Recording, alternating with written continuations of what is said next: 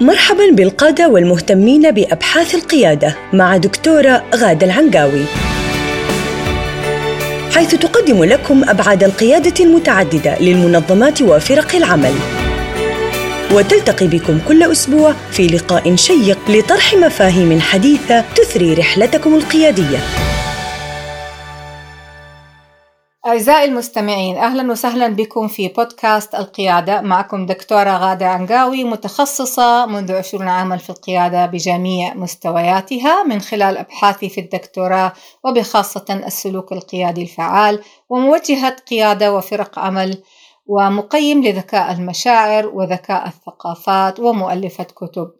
معي في هذه الحلقة المهندس عبد الله الجرف خبير تطوير قيادي متمرس بخبرات تتجاوز 16 عاما في قطاعات مختلفة في المملكة العربية السعودية وهو مؤسس الفرع فرع الاتحاد الدولي آه، للكوتشنج بالمملكة العربية السعودية.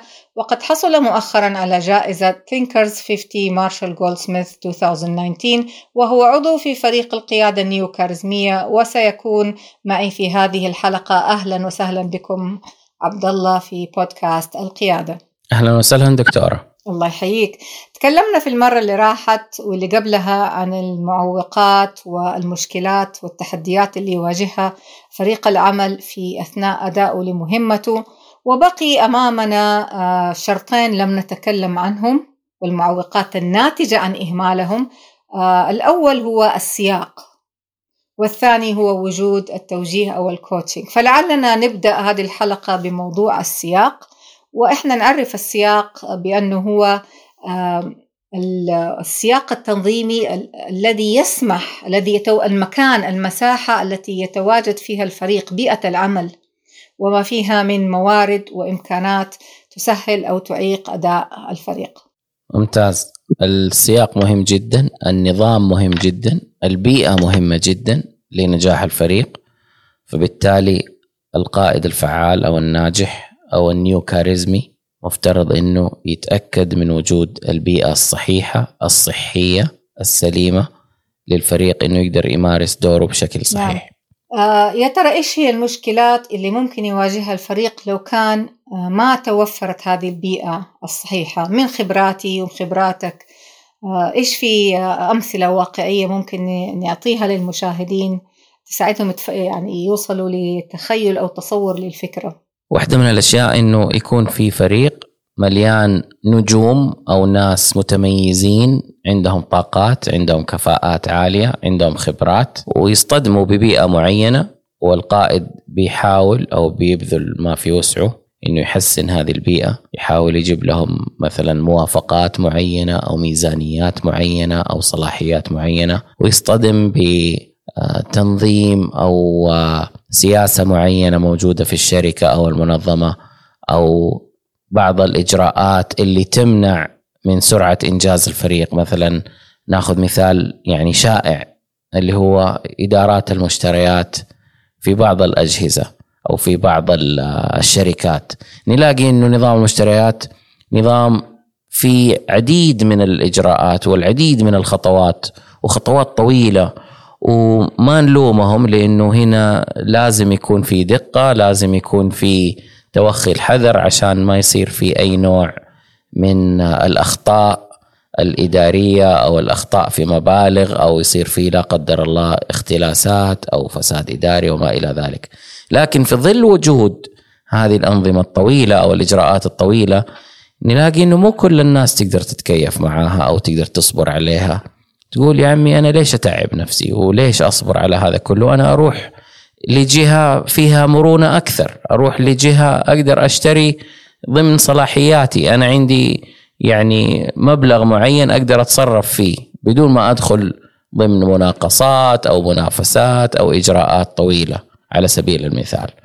طبعا هذا مجرد مثال بسيط والأمثلة تطول لكن اللي أبغى أوصل له من هذا المثال إنه مرات يكون في ناس عندهم كفاءات وعندهم خبرات ومتميزين في أعمالهم. لما ينصدموا بواقع أو بيئة أو نظام ما يساعدهم على الإنجاز يقول لك لا أنا ليش أضيع وقتي؟ آه، يعني بدل ما أحط من عمري سنة سنتين في متابعة أشياء روتينية أو إجراءات بطيئة لا والله أنا أروح في مكان ثاني وخلال ستة شهور أقدر أنجز ضعف اللي كنت حضيع وقتي فيه في هذا نعم. المكان الأول. وخاصة إن إحنا الآن أمة آه زي ما يقولوا في ربيعها. معظم آه شبابنا وشاباتنا وقيادات الطموحة اللي عندنا إحنا نسميهم جيل آه جيل آه ال millennial وال Y و Z.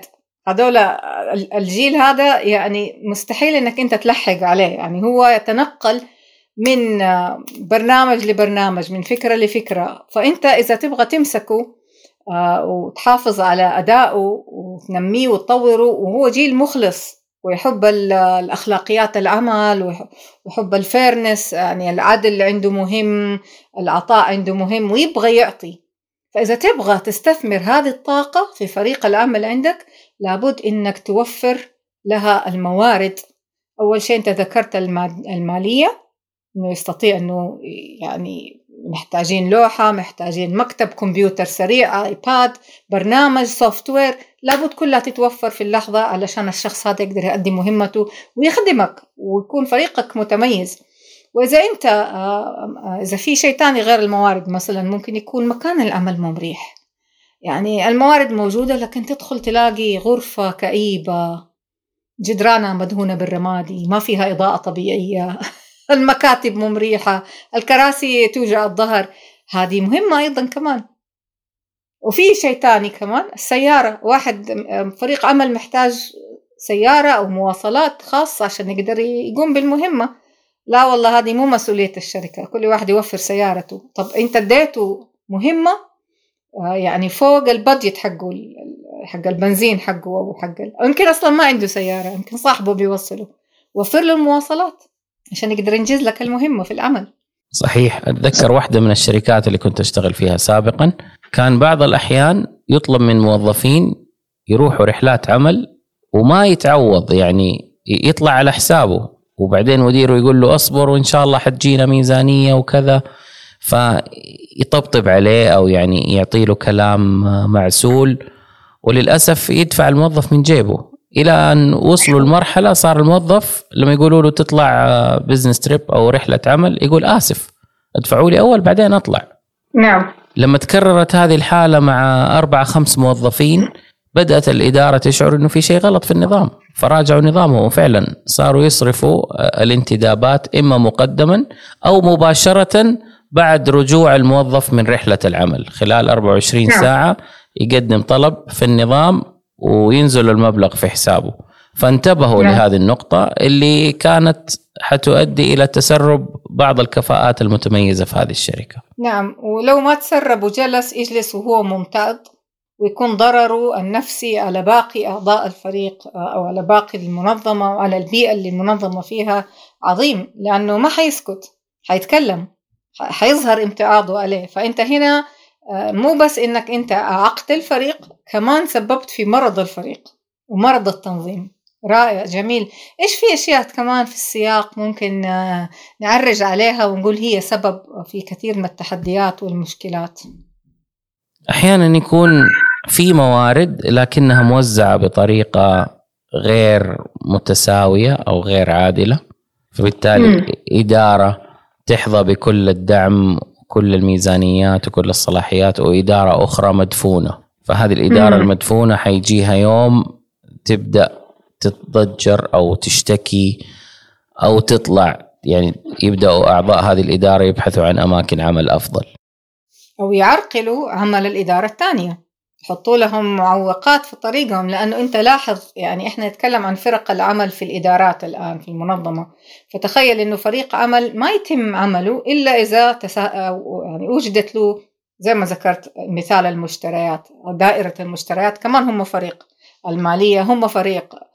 فهذه كلها مرتبطة في بعضها فيبدأ التنافس يقول لك والغيرة بين الإدارات وبين الفرق وإنت كده ما بتصنع جسور آه، بين الاثنين إنت بتفرقهم أكثر عن بعض. رائع جميل. أتذكر برضو مثال آخر نظام الترقية.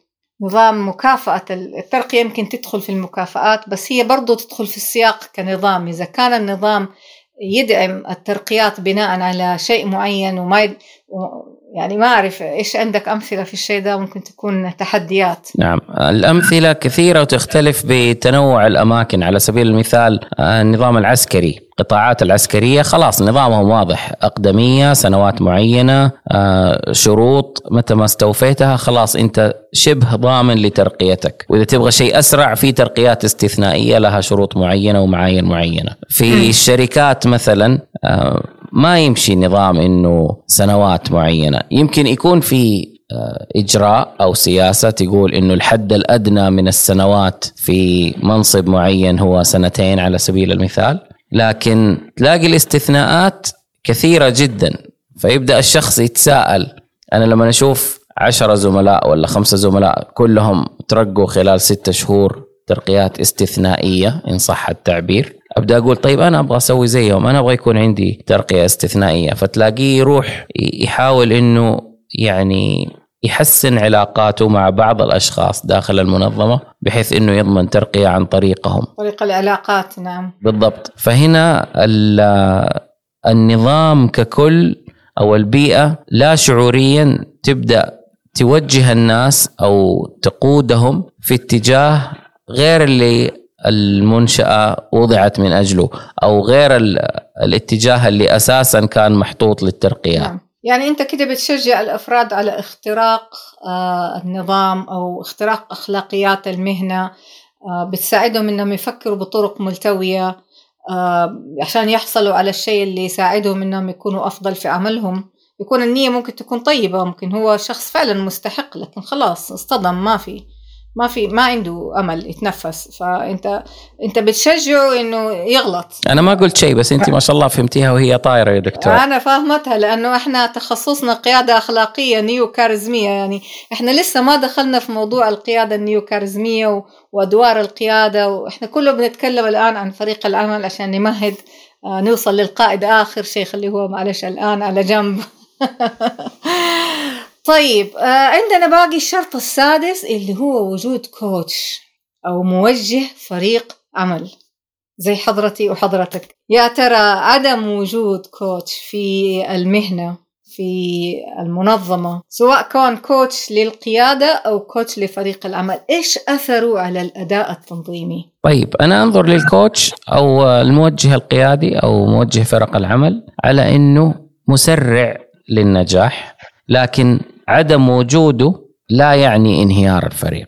يعني عشان نكون كمان منصفين إذا في كوتش للفريق أو للقائد أو للقادة داخل المنظمة خير وبركة وهذا حيسرع من نجاحهم وحيزيد في تركيزهم وحيخليهم كلهم ماشيين في اتجاه واحد اتجاه واضح وعارفين كيف يوصلوا لأهدافهم بأسرع وأفضل الطرق، لكن إذا ما في هذا الموجه ممكن واحد من القادة أو واحد من أعضاء الفريق يكون اكتسب بعض ال coaching skills أو مهارات التوجيه الشخصي اللي من خلالها يقدر هو من داخل الفريق يساعد في نجاح هذا الفريق. عشان كذا الآن في الآونة الأخيرة وفي السنين الأخيرة بديت تشوفي كورسات أو برامج لمهارات التوجيه الفعال أو القائد كموجه أو the leader as coach فإذا في شخص متفرغ شخص متخصص أو موجه قيادي أو ليدرشيب كوتش يستعين فيه الفريق مرة ممتاز وخير وبركة وحيشوفوا هم بنفسهم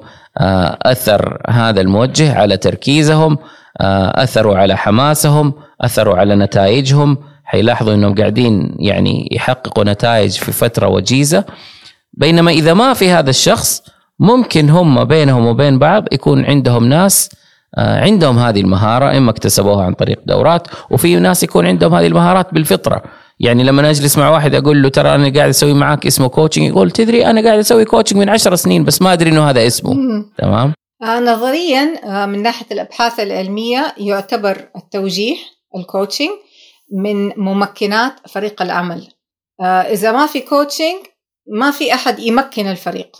اذا إحنا متفقين أنا وأنت إنه لابد يكون في coaching بس كيف يكون؟ هل هو coach متخصص محترف؟ هل هو القائد على شكل coach؟ هل هو أحد أعضاء الفريق اللي عنده المهارات حقت ال coaching هذه كلها إمكانات وأنا شفتها كلها في أرض الواقع. شفت ال coach الخارجي اللي بيجي آه، يتفرغ للفريق لأنه الفريق مهمته حرجة critical خاصة لما يكون leadership team يعني على مستوى التنظيم. ما هو حاجة سهلة إن إحنا يعني نتبنى ال coaching آه، كأعضاء آه، من داخل الفريق ونبدأ نمارسه مع بعض وممكن نغلط فيه ممكن لا الوضع ما يتحمل الغلط لأنه هذا فريق قيادي. وشفت أيضا القائد ك coach في بعض القادة يعني كانوا عندهم مهارات ال motivation ودارسين كده بعمق الموضوع وهم مستمتعين في الدور ده. فكان لما يجلس في ال meetings ما يعديها كده يعمل coaching وهو بي يعني بيسوي leading في نفس الوقت. وشفت أيضا أعضاء في فريق العمل. آه، أنا صرت أنتبه لأنه لما شفت في واحد فريق واحد برز كده يعني بأسئلة آه، حسيتها powerful questions ومحركة للآخرين. أخذته على جنب وقلت له أنت ال coach حق الفريق next time أنت حتسوي coaching معايا. فهو انبسط مرة كتير. وبدأ ينمي مهاراته أكتر لأنه ممكن فعلا يكون من مجموعة الأعضاء. وهذا ما يمنع إنهم هم يتبادلوا الأدوار أدوار ال coaching بس إذا أحد منهم أخذ دور ال coach لازم يبدأ يعني آه، يسوي distancing شوية من من المشاركة لأنه يصعب إنك أنت تعيش الأدوار كلها في وقت واحد. لازم تشيل قبعة وتحط قبعة ثانية. تحط قبعة الرياضة وتشيل الشماغ تحط الشماغ وتشيل قبعة الرياضة صح؟ فلكل مقام مقال زي ما يقولوا. رائع. آه، إيش يعني آه، في تجارب شفتها آه، مريت بيها؟ ما حصل فيها الكوتشنج بالشكل اللي كان يعني أوه كانت هذه فرصة لل coaching وما صار. وبهذا السبب الفريق ما قدر يكمل عمله أو أدى أداء متدني. هو في عدة شركات اللي كنت شغال فيها مؤخرا كان في بعض ال coaches أو الموجهين القياديين اللي تستعين فيهم الشركة عشان يركزوا على فئات معينة سواء كانوا القادة الواعدين أو القادة التنفيذيين. بعض السنوات كان ال coaching إلزامي وفي سنوات أخرى كان ال coaching اختياري. فكنت أشوف القادة اللي بعد ما صار ال coaching اختياري أصروا وطلبوا إنه يستمر ال coach معاهم كنت ألاحظ أدائهم وألاحظ أثر هذا الشيء حتى على ترقياتهم. يعني في فترة قصيرة جدا ترقوا إلى مناصب قيادية عليا. لما وصلوا لمنصب قيادي عالي آه، طلب منهم إنهم يمسكوا آه، قطاعات أو إدارات أو أماكن ومناصب أكبر وفيها تأثير أكبر على المنظمة ككل. فهنا أدركت الفرق اللي يسويه الكوتشنج حتى على مستوى المنظمة. رائع. بس هذا قياس فردي. هل شفت يعني مجموعة من الناس فريق عمل حققوا مفهوم ال coaching وفعلا كان أدائهم مرتفع بسبب ال coaching مريت بتجربة زي هذه؟ في يعني بعض الملاحظات الفردية لكن أنا أفضل إني أسويها على شكل دراسة أو يعني يكون عندي focus group أو إني أجيب ناس في فرق مختلفة. أخليهم يشتغلوا على نفس المهام. ممكن ممكن. نعم معمل. آه، في آه، في تجاربي الخاصة آه، اشتغلت في شركة كبيرة في الولايات المتحدة الأمريكية حول ككوتش كإكزيكتيف كوتش موجه تنفيذي. وكان شغلي يعني يتم قياسه بعاملين. بعامل التحفيز وعامل ارتياح الموظف ورضاه عن وظيفته. فهذه العاملين كانت تقاس بشكل شهري وإحنا أنا ما كنت ال coach الوحيدة كان في coaches ثانيين وفي الاجتماع اللي هو في ال mid term في منتصف ال engagement حقتنا في منتصف الشغل اللي هو بعد ثلاثة شهور من دخولنا وقبل ثلاثة شهور من انتهاء ال engagement عملوا هذا القياس وجلسوا معنا في اجتماع كبير على مستوى مناطق وطلع فعلا إنه ال motivation ارتفعت اللي هو التحفيز عند الموظف وعند الناس اللي تلقوا ال coaching وفرق العمل. وأيضا انحلت كثير من المشكلات في التواصل والأهم من ذلك آه، كان في ارتفاع في مقياس رضا العميل. عموما الحديث يطول والتحديات كثير وإن شاء الله لسه إحنا في بداية حلقات البودكاست. لا زال أمامنا الكثير إن شاء الله في الأسابيع المقبلة. أعزائي المستمعين نشكر لكم انضمامكم لنا في هذه الحلقة واستماعكم ونشكر للمهندس عبد الله ونراكم إن شاء الله في الأسبوع القادم. أي استفسارات نحن موجودين في منصة www.newcharismaticleader.com راسلونا بالإيميلات وأخيرا نلقاكم الأسبوع القادم. إلى اللقاء. استمعتم للدكتورة غادة العنقاوي تتحدث عن قيادة المنظمات وفرق العمل في بودكاست القيادة. إلى أن نلقاكم مجدداً.